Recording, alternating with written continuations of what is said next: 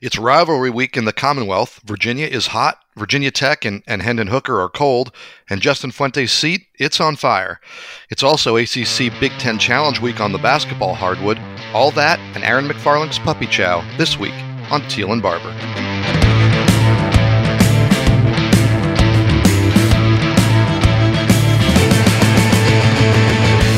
Hello and welcome to episode 32 of Teel and Barber, the Richmond Times-Dispatch and Richmond.com's Virginia Tech, UVA, and ACC sports podcast. I'm Mike Barber, ACC beat writer for the paper, and joining me here as always, my co-host, the 13-time sports writer of the year and the Virginia Sports Hall of Famer, Mr. David Teel. David, how are you? Good morning, Mike. I'm well and hope you're doing the same. I am. Thank you. And I thought, David, you had a really good take in a column you wrote this week. Basically, the idea of celebrating what we got from college football to this point. And no, it hasn't been perfect, but it's been enjoyable. And it's been not normal, but it's been something. And I thought that was a really good point. David, what have you taken from or gotten out of this college football season so far? Well, Mike, this is what we asked for, right?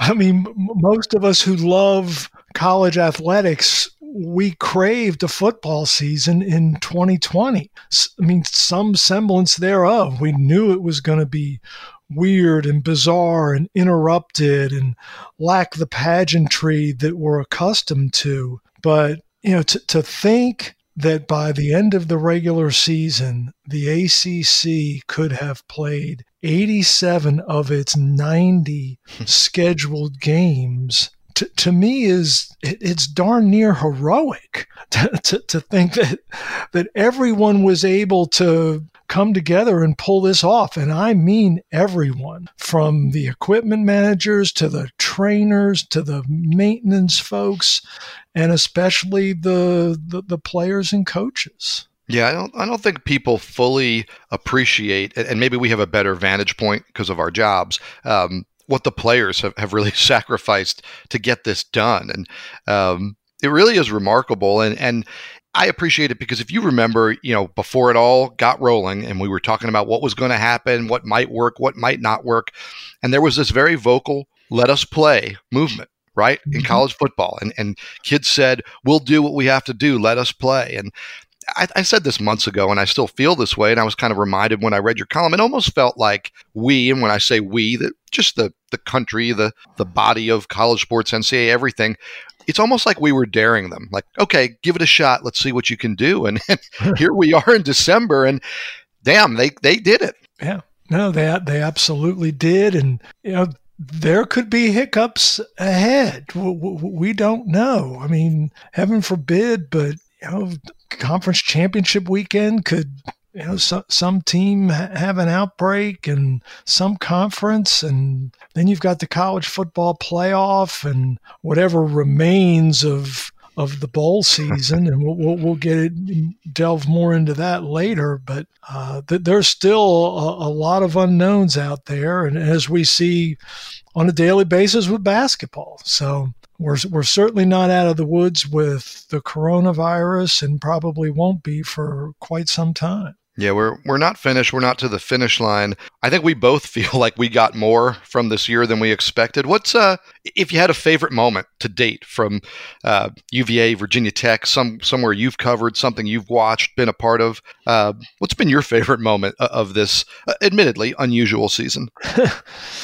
Just, I guess I would go back to the first time I set foot on a college campus for a football game. And my first game of the year was at Virginia Tech, and it was, I'm almost certain it was the NC State game. And, you know, you drive up, you're used to traffic, and, you know, you pull into the lot and nobody there. And I just remember, and I don't know if this is a favorite moment, but it was just a reminder of what the year was going to be like. I'm walking up the sidewalk toward the stadium, and there, all by his lonesome, is the Frank Beamer statue. And I'm like, this just isn't right. I mean, on game day, everybody's flocking around Frank's statue, right? Taking selfies and putting the kids up there and taking their picture and posting it on Instagram or Twitter, whatever your favorite social media outlet is. And it was poor old Frank, he was there all by himself.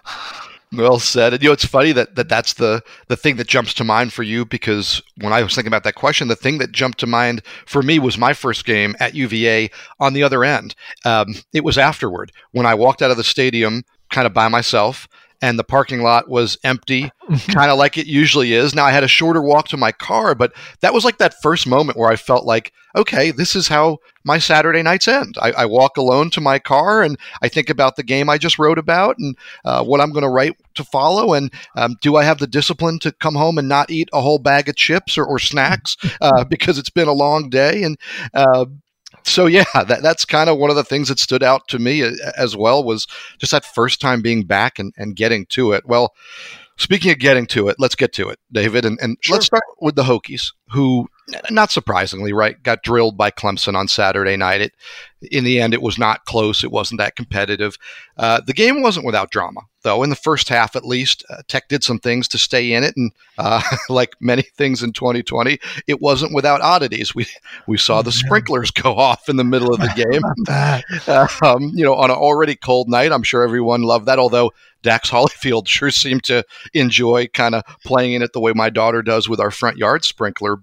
But maybe the most memorable, in a bizarre way, part of Saturday night was Hendon Hooker's situation, his apparent battle with the cold. And he bobbled a clean snap on that first drive. Justin Fuente felt like he had some issues getting the team out of the huddle on the schedule they wanted. They wanted to use a lot of clock, and they benched him. Braxton Burmeister comes in. He gets hurt in the third quarter. Tech goes back to Hooker, but by that point, he was shivering. He was cold. He was kind of a shell of himself. And the TV broadcast showed him shaking and kind of lurching on the sideline, and ends up fumbling. They have to pull him out. And after the game, and again on Monday, Justin Fuente said Hooker was simply too cold to play. I mean, he was obviously having some issues with his temperature. He was fine yesterday, fine there after the game. So I don't know. I've never seen that. I don't know that our medical staff has seen an issue like that. We'll try and do everything we can to take care of him moving forward. Obviously, I would anticipate this Saturday night will be chilly. David, he hadn't seen it. The medical people hadn't seen it. Have you ever seen anything like that? Other than myself shivering in the cold, because as my wife will tell you, I am notoriously cold all the time. But Mike, not to get too inside baseball here, I was at the UVA Boston College game. So I'm not paying a lot of attention. I'm writing after the game, and I'm looking up at the TV, and I see Burmeister in there. I'm like, what's going on? So I text you because you're in Blacksburg. I just said, is Hooker hurt? And your one response was no. I'm like, okay, I wonder what this is about. So then I'm driving home and listening to the game on the radio. And post game, I'm listening to Mike Burnup's chat with Justin Fuente, and that's when, Fuente essentially repeated to Mike what he had told you guys on the Zoom about Hooker being too cold. So I'm just like, okay, this really is strange. And then I came home, and my curiosity was piqued, and fired up the DVR, and I think the word I used with you, it was creepy. Yeah. To watch him. I mean, you obviously you were concerned for his safety, and clearly the Tech people were, because they took him back inside at least for a while. And then, our colleague and friend Mike Nislik from the Roanoke Times, he talked to Hendon's dad on Sunday, and Hendon's dad relayed a story that when he was the quarterback at North Carolina A&T back in the day, he had a similar experience with the cold, which is even crazier. And he told Mike that he anticipates that Hendon will be fine moving forward. So we'll see. I mean, my suspicion is that come Saturday night in Blacksburg, if he's healthy, because as you mentioned, he got hurt on a sack, I think Braxton Burmeister is Virginia Tech's starting quarterback. Yeah, David, if you remember, and I'm sure you do, more to remind everybody, that at the start of the year, the declaration from Justin Fuente was they were going to play both guys, that Hendon was the starter, but Braxton had practiced and performed at a level that they had that much confidence, and they were going to use both guys. And, when he pulled Hendon out against Clemson after one series, he said the thinking was sit him down for a series, Let him settle down. Let him compose himself. Maybe get those snap issues behind him. And then Burmeister went out and led him to a touchdown drive. Right. And right away. all of a sudden it's let's play the hot hand. And that's what I'm anticipating is I think both kids get a shot Saturday against UVA, but I think this is going to be a clear ride the hot hand situation.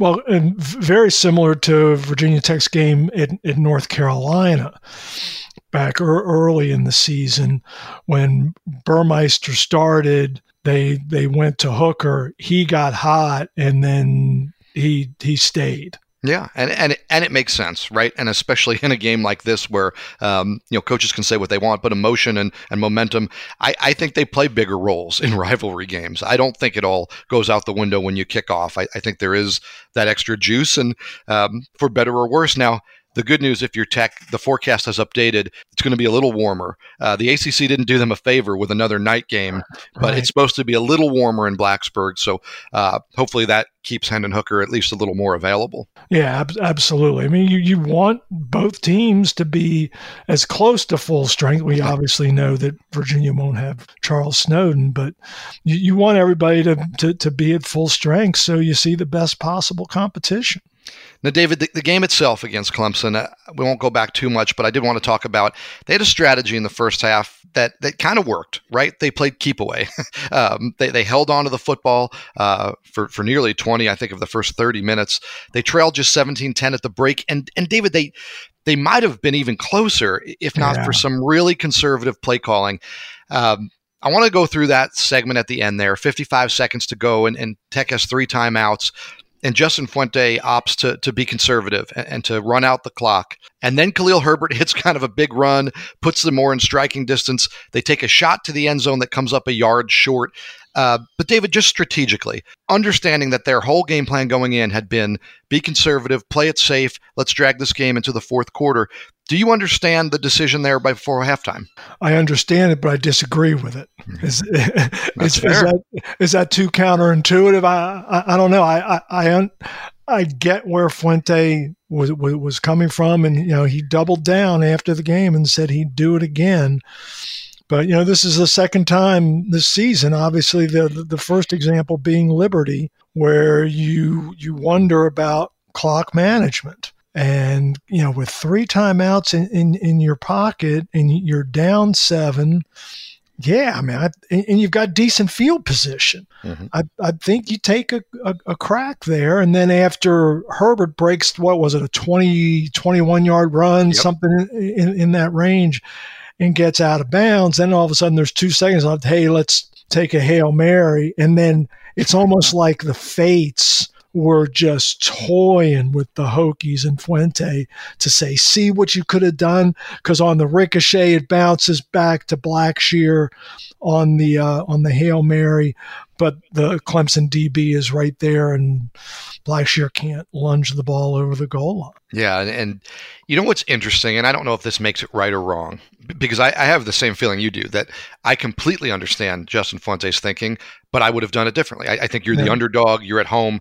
The season's not going the way you want. Take a shot. Make something happen. You can't be that passive in that moment. But that being said, and this will sort of almost refute what I just said, if your decision is to run out the clock, I almost take the knees there and make them use their timeouts, because you don't want the 21-yard run from Khalil Herbert to put you in the position where people realize, fans wouldn't have liked it, but the stadium wasn't full. You're not going to get showered with booze. And, it's just, I know it almost sounds like the opposite of my argument, but I would have been even more conservative and not given people something to talk about. Now, in the second half, David, it was, I thought, the game we expected to see. Clemson talent was too much, and Virginia Tech wasn't able to hold the ball. The defense didn't hold up as well, playing more time in the second half. Anything surprise you in the second half, or was that kind of the game you kind of expected to recap?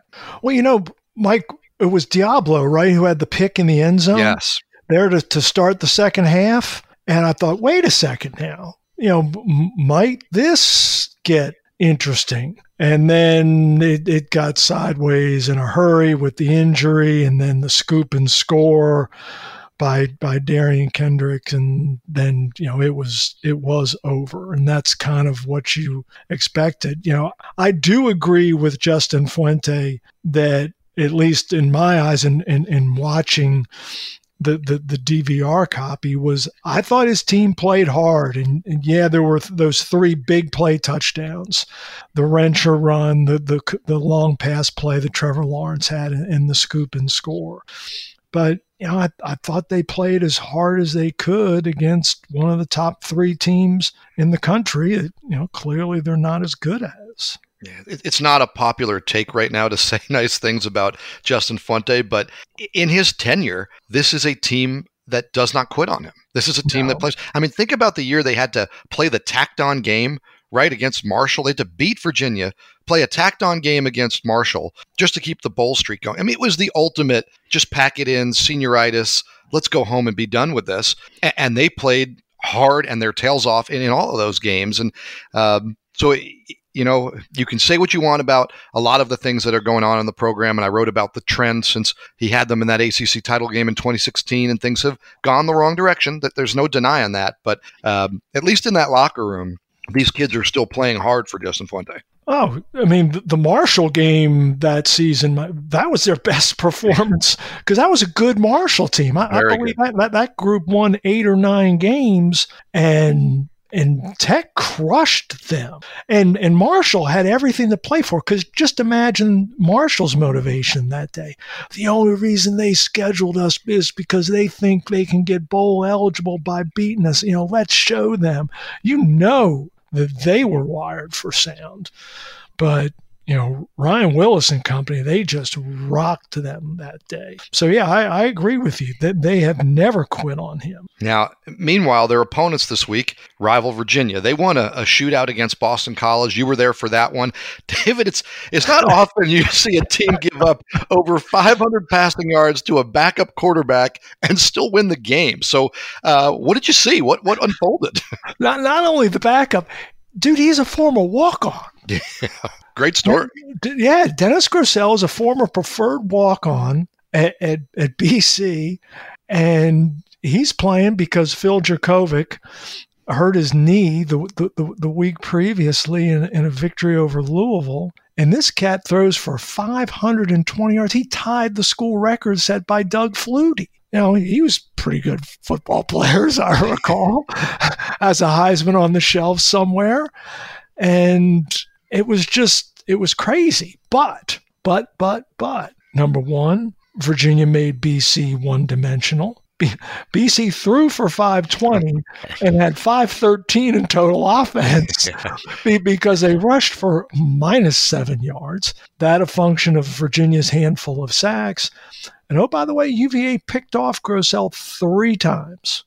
And they were huge plays, none bigger than Nick Grant. And, you know, people, including me, have banged on Nick Grant a lot this season, the Virginia cornerback, and he has had some tough moments out there. But he is in press coverage against Zay Flowers, one of the best receivers in the league, and is essentially a 50-50 ball in the end zone. And Zay Flowers had like 8 catches for $180 on Saturday. He had him a day. But on the biggest play of the game, Nick Grant goes up and wins that 50-50 ball and outfights Flowers in the end zone and comes up with a pick.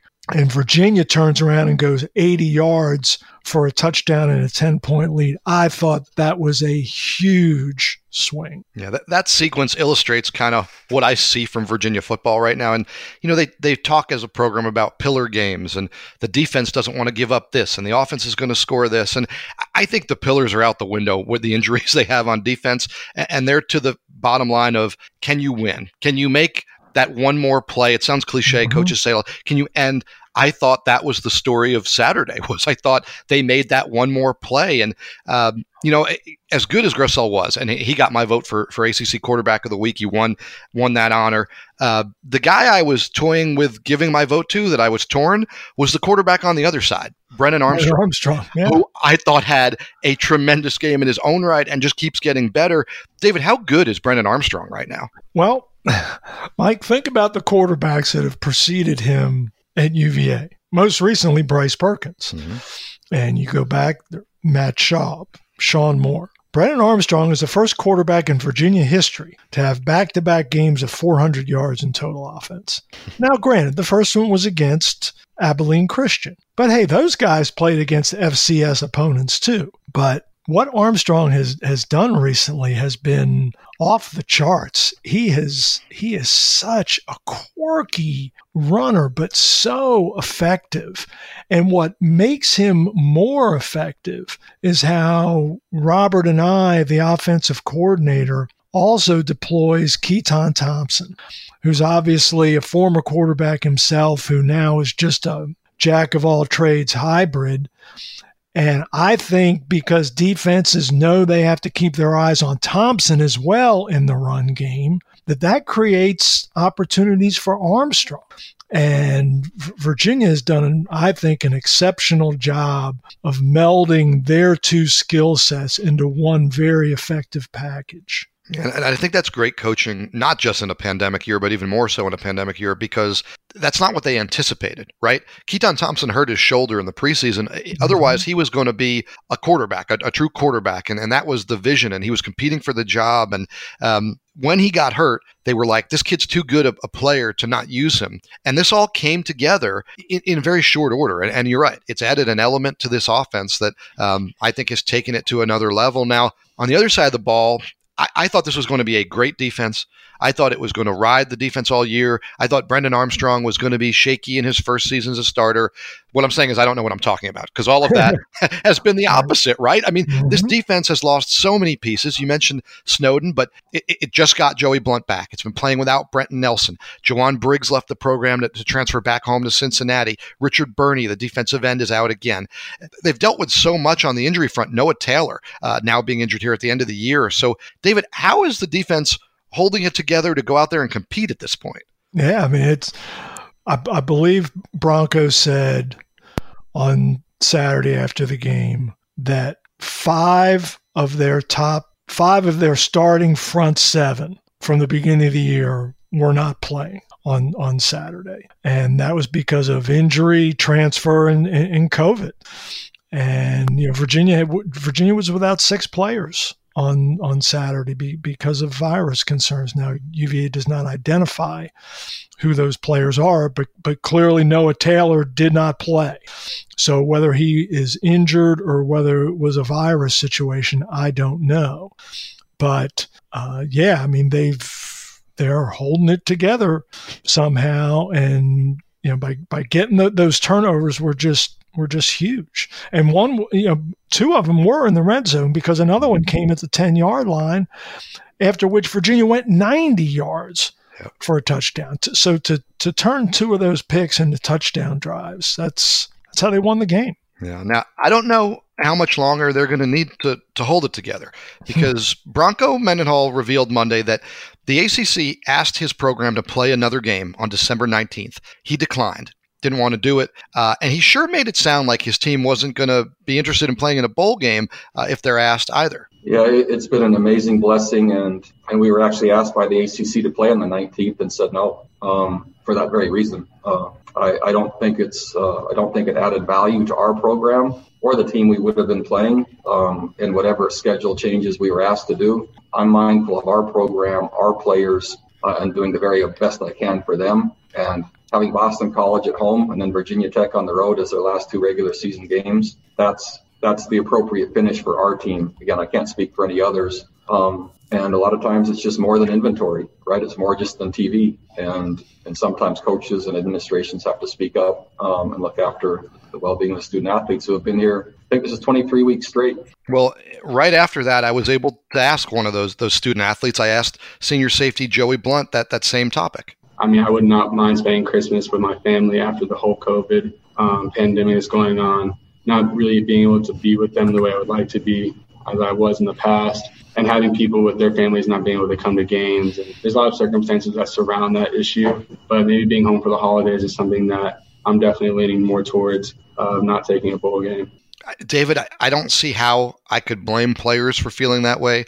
I don't see how I could blame a coach who is sticking up for his players. So I'll ask you, is the Commonwealth Clash going to be the last game we see for these two teams? Yes, I think it will be.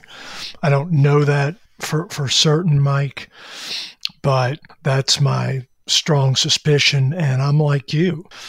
Were I in Bronco Mendenhall's position or Carl Williams, and I mean, heck, everybody's bowl eligible. Were I in Justin Fuente or Whit Babcock's shoes? You know, if Virginia Tech beat UVA on Saturday, they'd be 5-6, and maybe somebody would want them in a bowl. But what lure is there to play in a bowl this season, Mike? I mean, you're going to fly in or bus in the day before the game. There's going to be no pregame, you know, or bowl week festivities for the players and the staffs. There's going to be no or limited fans. It's just another invitation for virus infection. I mean, I see no purpose in playing some of these lower tier bowls beyond the college football playoff and New Year's Six. You know, maybe some teams will feel different. You know, maybe a Miami,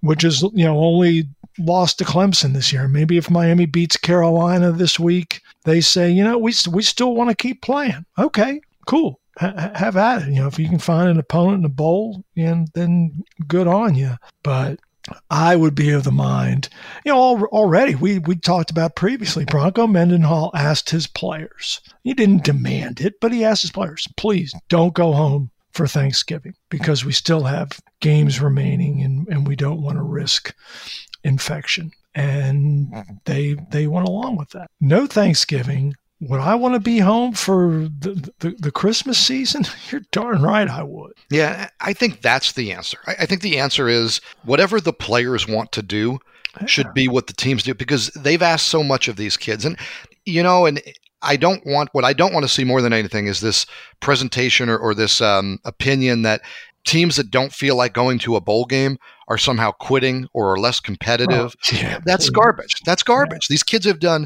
so much to get on the field. Now, there are considerations on the business side for why you're playing the games. For TV, you heard Bronco mention TV inventory. I thought Shane Beamer in his introductory press conference mentioned that, hey, if you're a new coach coming in and the team you're taking over plays in a bowl, you can then observe those practices. And so there's some things about the football mechanism that might make sense. But to me, it all pales in comparison to you've asked your kids to sacrifice a ton. Do they want to sacrifice more for another chance to play? And some may want to do that. Or do your kids want to go home? And if your kids want to go home, then send them home because I think they've earned it. Yeah. And what will be interesting, and I don't know that we'll ever know the details, is what if your team is split on something like this, you know, 60-40 or 50-50, how, you know, do the seniors decide? I mean, it's a very, very interesting dynamic, because I think you could easily see how there would not be clear and overwhelming consensus. You know, we see this with every issue in sports, right? There's different opinions, there's different takes, and on something this personal, I would be stunned if any locker room was even in 100% agreement. But yeah, I think that the senior idea, different programs do it different ways, right? Leadership councils and team leaders. I think there's going to be some of that, but I think we're on the same page that, you know, it's got to be up to the kids, and then there's got to be the majority or the overwhelming sense of we want to do this or we don't want to do this. And, you know, it's interesting with Bronco turning down the game on the 19th. Maybe if you do the math, there's some time to send the kids home, bring them back in quarantine and restart. But I don't think anybody really wants to go through that. Like, I think they want to leave campus, go home, and that'll be that. And, I've got no problem with that. Now, if it is the end of the season for the Hoos and the Hokies, to me, for my money, that only adds more drama to Saturday night, right? That becomes their bowl game. That becomes their postseason. So what are we thinking? What are we looking at here? And let's take a look at it this way. Virginia Tech wins the game Saturday night if what happens, and UVA wins the game Saturday night if what happens. David, who do you want to start with?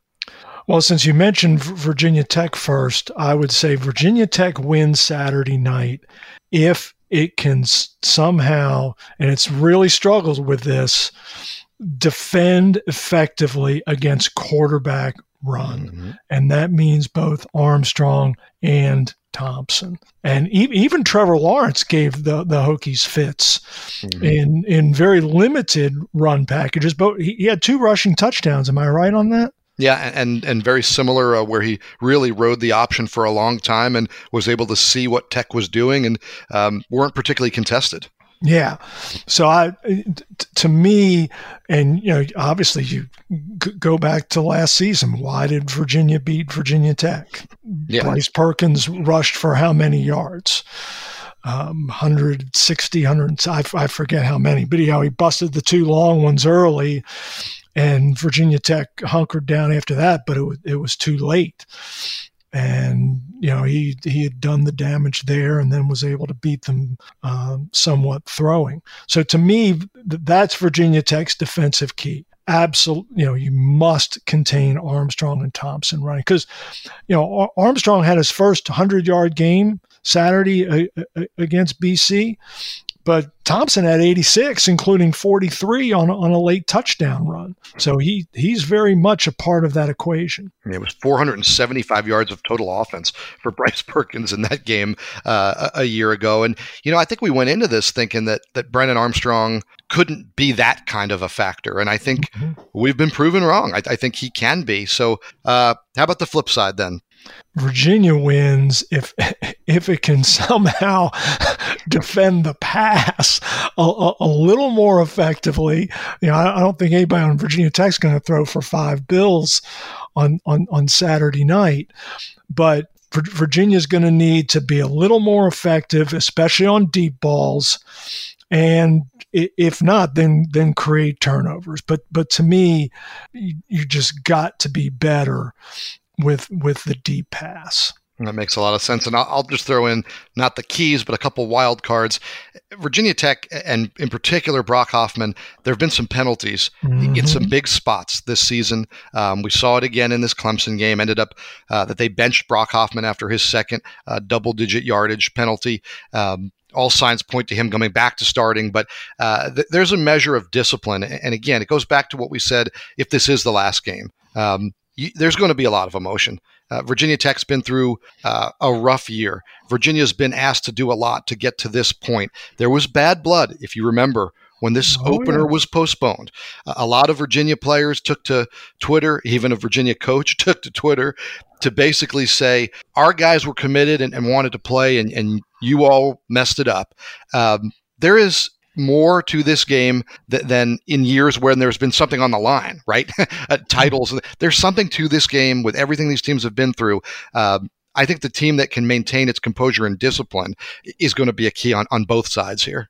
Yeah, I agree with you. And no question there was a little bad blood after that season opening postponement. But I'm glad that it's at the end. As the opener, it was going to be just so strange. And now that it's at the end of the calendar, I think that's pretty cool. Yeah, it gives everybody something to look forward to. And it also brings us to this week's Who You Got?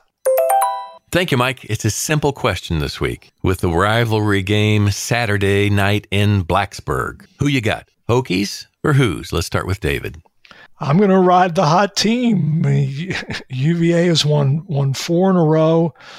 Entering the Virginia Tech game for the first time since 2011, and only the second time in the last 30 years that the Cavaliers enter this game on a 4-game winning streak. Now, the first time that happened in that stretch was 1991, and UVA won the game 38-0. The second time it happened in 2011, UVA lost the game 38-0. I mean, that's just so weird. And I don't think 38-0 is going to be the final Saturday night.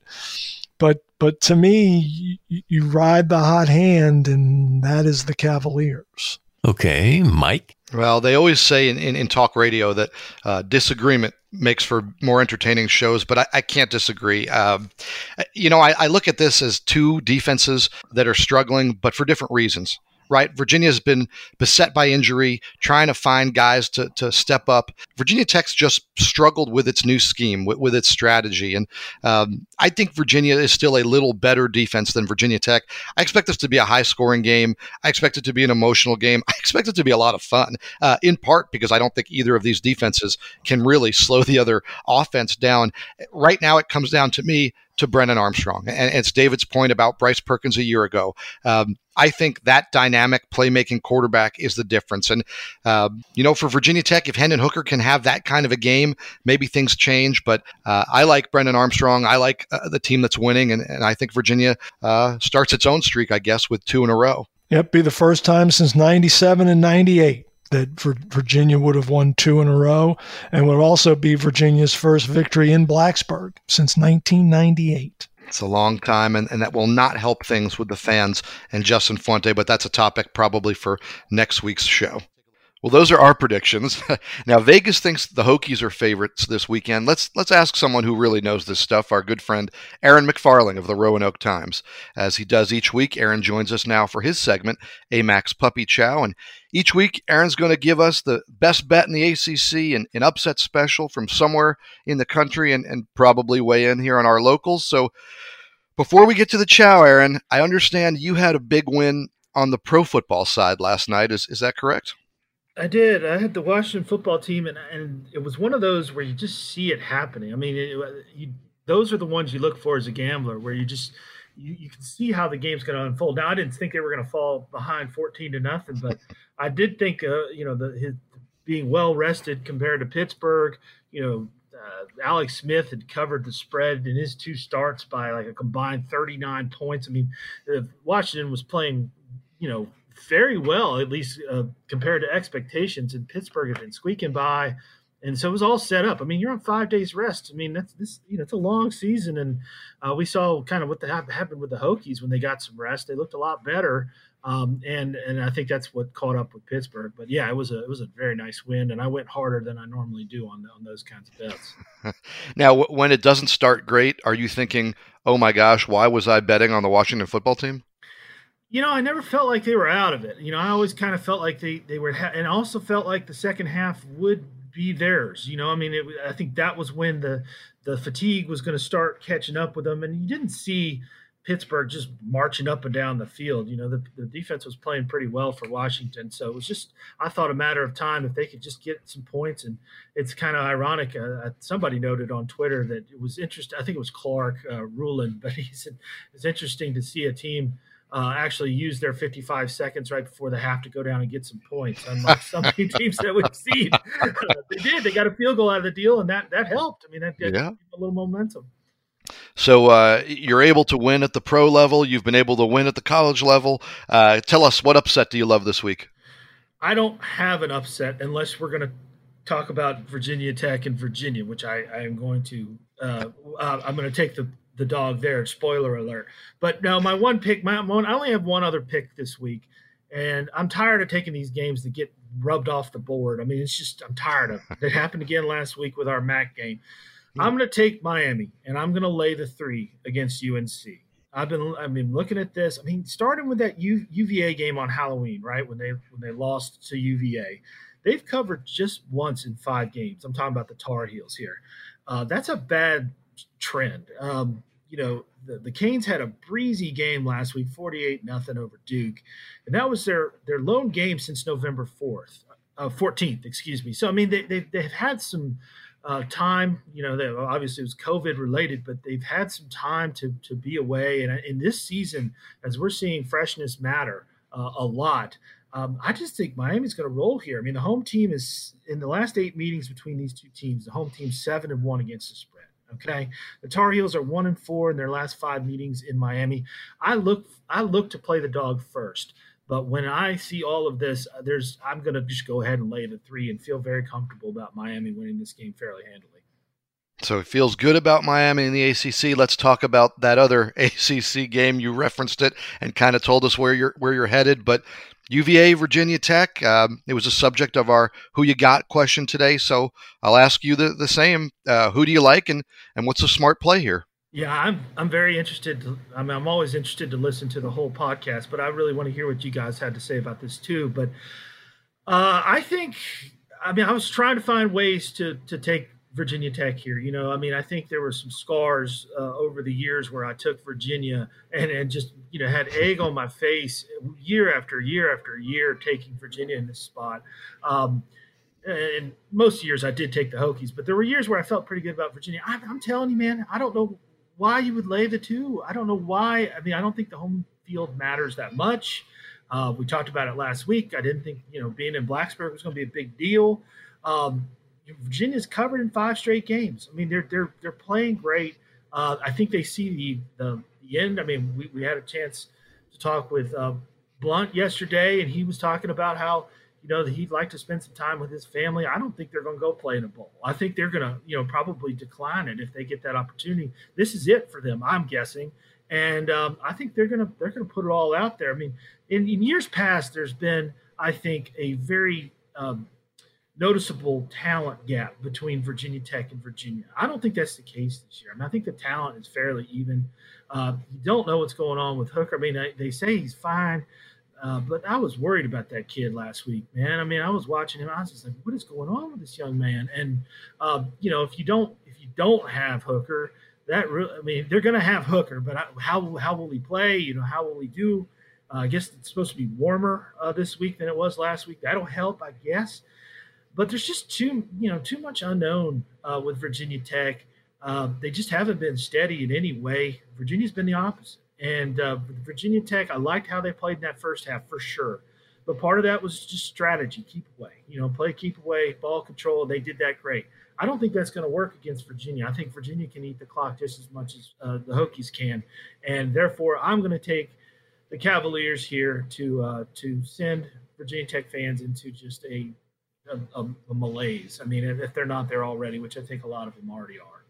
Yeah, you know, we've said before, and I say it a lot on the podcast, I think that after disappointing losses or lopsided losses, the fans are really angry Sunday and Monday, and by Tuesday they're starting to come around. And I don't know that this Tech fan base has started to come around. And Aaron, you're right. If Saturday night doesn't go their way, this is going to be more than upset Sunday, Monday, I think, for that group. I think it's rare to see what we saw on Saturday before the game, where if you're on Twitter, you're seeing people either actively rooting against their own team or, you know, or just feeling so dark about the opportunity here that there's no chance. And, you know, usually by Saturday, you know, people are like, oh, what the heck? Maybe it'll happen, you know, and they, you know, you put on your foam finger and you root. But I didn't get a lot of sense of that. I think they were just waiting for that other shoe to drop. And of course it dropped in the second half of 28-0 Clemson run there. So I don't know. I mean, I think there's some things to like about what we saw last Saturday, but not enough to say that Virginia Tech's turned a corner here and they're going to win this game. Makes a lot of sense, Aaron. Thanks for joining us, and go enjoy those Washington football team winnings. Thanks, brother. We'll talk again soon. That was Aaron McFarlane of the Roanoke Times and his segment, AMAC's Puppy Chow. So football's wrapping up, basketball's heating up, and aside from all the games that are being canceled due to the COVID outbreaks, this has been interesting so far. It's been fun to watch. David, UVA has now lost to San Francisco. It needed overtime to get rid of Kent State. Are you concerned with what you're seeing from Tony Bennett's club? No, still too early to be concerned, and it's hopefully a long season of in terms of games and time span. I still think the Cavaliers will be just fine, and that doesn't mean I think they're going to beat Michigan State on Wednesday night. In fact, I would probably pick the Spartans to win, but I just think, much like Bronco Mendenhall's football team, I think the longer the season goes and the more entrenched and comfortable Virginia becomes on the defensive end, the better the Cavaliers will be. And I think they will be a national and ACC contender. Yeah, you know, there are 3 problems that I've seen to this point. with Virginia, and at least two of them I am 100% sure will be fixed. The defense has been a little off, right? It hasn't been postseason March form. It's not supposed to be at this point, but the defense has been a little off. UVA's led the nation in scoring defense 6 of the last 7 years. The year it didn't, it ranked second in the nation. They're going to be fine on that end of the floor.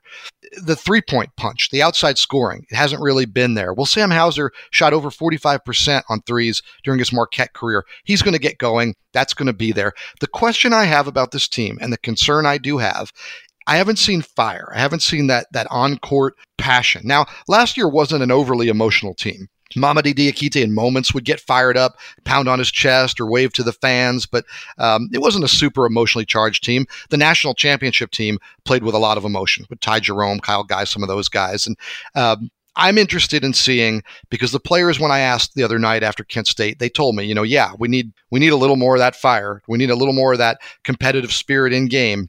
I'm curious where it comes from. Is Kihei Clark the guy to bring that? He's been out of the starting lineup, but they went to him late in that game. So is he the guy who brings the fire? And here's an interesting possibility. Last year, when the team wasn't, quote unquote, as good, Tony Bennett fought for every possession. He complained more to officials. He argued more with officials. He got more animated with players. There was more of that from him because he knew. And I asked him, he said, this team needs every possession. Every possession's vital. If this team is missing fire and passion, maybe that's where it comes from. Maybe Tony morphs into that and gives them more. Because that's the only thing, David, right now that I don't see, that I don't know where it's going to come from.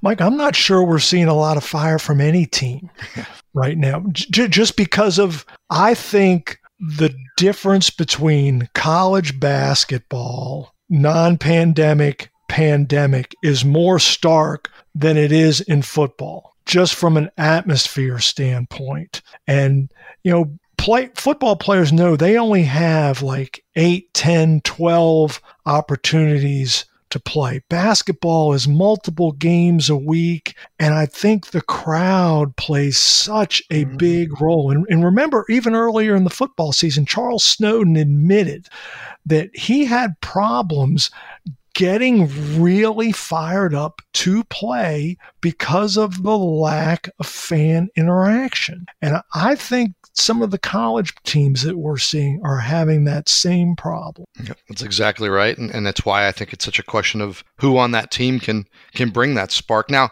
Virginia Tech and Mike Young, really encouraging start. I think they're going to play Penn State tonight in the ACC Big Ten Challenge as we record this Tuesday morning. But David, big picture, this team is better. It's deeper. It's bigger. It's more experienced. They beat Villanova, and I said this before, it felt more like less of an upset and more of a good basketball team that played really well that night. What do you like that you've seen from Mike Young's club? Just the ability to defend and rebound. He's such a good coach on the offensive end. The Hokies are gonna score, and they'll score in this season more different ways because they don't have to be so dependent on 3-point shooting, because they have an interior presence in Keve Aluma, who's off to such a good start. And by the time a lot of folks listen to this may be old news. But the Penn State game that we don't know the result of, I think that's a really interesting game. The Nittany Lions are 2-1. They lost in overtime to a Big East team in Seton Hall. They beat VCU at the buzzer on a three in a heck of a game. They've got a curious coaching situation. Patrick Chambers resigned before the season. Jim Ferry is the interim head coach, but Penn State's is a credible opponent tonight at Castle Coliseum. And I think we'll learn even more about the Hokies. It's a good test. As we record this, I'm still debating whether or not to make the drive or to take that one in virtually and Zoom-wise, but we'll see. I think it is good. And I think, you mentioned that the number of games, we hope that college basketball players get to play that huge slate of games, but at least for now, there's been plenty of disruption. But what we've seen, I think, from the two teams we cover, if we get a season, I think it's going to be a fun season for us to cover. Absolutely. And, if the NCAA tournament is indeed a bubble situation in Indianapolis, I think both teams will be there. Yeah, we could be too, and that would be a lot of fun. Before we get out of here, David, I just want to get your thoughts real quick. A guy that I think we consider kind of a friend of the local media from his time at Virginia Tech, Shane Beamer, was hired by South Carolina. 21 seasons as an assistant coach. He's still a young man. He's 43, but it feels like this has been a long time coming for Shane. What do you think about the hire and the fit for him going back to South Carolina? Well, the fit for him is absolutely ideal. He coached there under Steve Spurrier and was a part of the staff that took the Gamecocks to the only SEC championship game they've ever played in. And didn't go so well against Cam Newton, an eventual national champion Auburn. Pretty good opponent that afternoon in Atlanta. But no, it's ideal for him. And, you know, he has worked, Shane obviously has worked for great people and like Spurrier and his dad. But, you know, people who question, okay, Shane Beamer is going to be a first-time college football head coach at the Power Five level. Well, guess what? So were his last two bosses, mm-hmm. Lincoln Riley and Kirby Smart. Those two hires turned out pretty well. So let's see. And I always go back to, and Shane referenced this in his introductory press conference yesterday, when he had to fill in for his dad for that Military Bowl against Cincinnati, and kind of become the public face of the program, and he handled the media and he ran team meetings and such. Shane was clearly very comfortable in the role and in his own skin, and I was really impressed by that. Not that being glib with us is the sole or primary measure of a head coach, but it's part of it, and he was clearly comfortable doing that. And I thought, you know, he's got at least one part of it down pat. Yeah, absolutely. And I think that the thing that I took away from yesterday's press conference, and yeah, he definitely was comfortable, enjoyed. He said, you know, it was an absolute dream, with the exception of in his dream, it wasn't all being done virtually on Zoom, and his family would have been in the room with him. But, you know, the thing that struck me, and it's what I led my story with today, he said that back in 2007 at Carolina, he started compiling a binder just of observations, ideas, strategies, weight room, nutrition, discipline, travel, everything, you know, just how you run a program. He just started taking these notes for himself, knowing that one day he'd be in a position to use all that. And he said he still has that same binder. He still carries it. He still puts his notes in there. And I think that illustrates to me a guy who has had a goal from the beginning. And I think he goes into this job really prepared. And, you know, we don't root in this business, but I hope he does well there, because I think he's earned this shot. I agree. And that story, Mike, reminds me, not to ramble on, of Mike Tomlin. Mm-hmm. And when Mike Tomlin went to interview for the Pittsburgh Steelers head coaching job, he'd been a coordinator for 1 year, defensive coordinator in Minnesota, previously defensive backs coach under Tony Dungy in Tampa. And Mike took to the interview with him a binder, a plan that he had been compiling for years and years of how he would run a pro football organization. And the Rooney family was blown away. And that's why he got the job. So as I read your story today and I listened to Shane tell that anecdote yesterday, I thought, you know, that reminds me of Mike Tomlin. It's not a bad guy to be compared to now. Right. Although, not, yesterday's result notwithstanding, of course. Yes. As we covered in the segment with Aaron McFarlane, that one paid him quite nicely, but not Mike Tomlin's finest moment now. Thanks for listening. You can subscribe to Teel and Barber on Apple Podcasts or wherever you find your favorite podcasts. And please consider supporting local journalism with an online subscription to the Times-Dispatch. You can find special promotional offers available at richmond.com. Today's show was produced by Dean Hoffmeyer. Teel and Barber is a podcast of the Richmond Times-Dispatch and richmond.com. For David Teel, I'm Mike Barber. Thanks for listening. Be healthy and safe, and please join David and me again next week.